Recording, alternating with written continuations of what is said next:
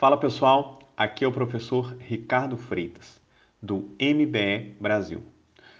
No podcast de hoje, nós vamos falar sobre periodização. Especificamente, eu vou falar da fase de força, o porquê devemos incluí-la na periodização. O primeiro ponto é a nomenclatura. Você provavelmente vai encontrar diferentes nomes dessa fase.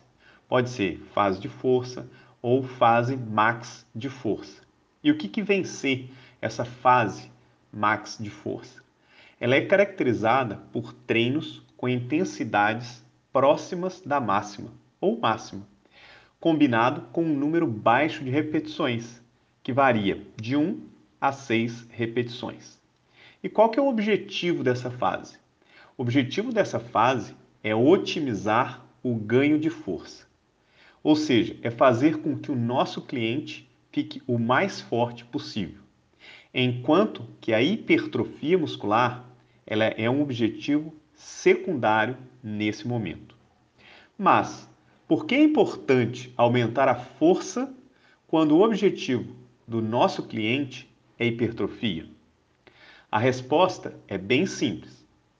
Se o cliente ganha força, ou seja, se ele fica mais forte, ele consegue treinar com mais intensidade, mais peso, mais quilagem. E todos nós sabemos que um dos principais mecanismos para a hipertrofia são os estímulos tensionais, desencadeados pela mecanotransdução. Vamos fazer uma analogia ao processo de construção da casa. Antes da gente erguer a estrutura da casa, primeiro devemos construir uma base sólida pois sem uma base sólida, essa casa acabará desmoronando. Da mesma forma, para alcançar a hipertrofia máxima, devemos construir o corpo sobre uma base sólida, que nesse caso são representados por músculos mais fortes, que permitem o indivíduo treinar com mais intensidade, com mais peso, com mais quilagem.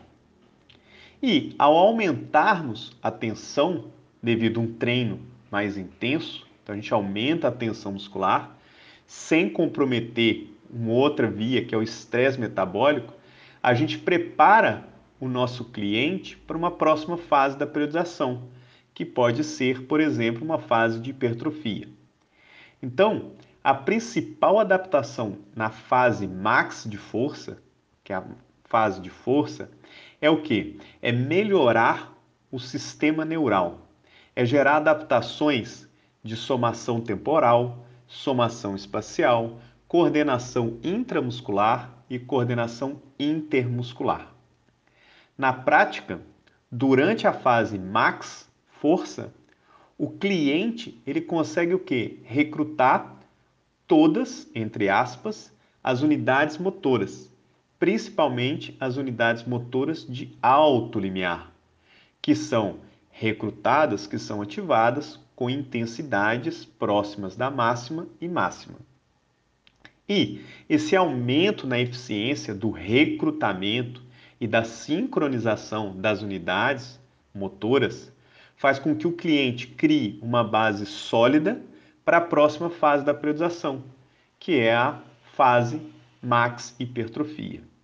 Bom, se você gostou desse podcast e quer aprender mais, eu convido você a participar do nosso grupo de estudos sobre hipertrofia, que está aqui o link abaixo.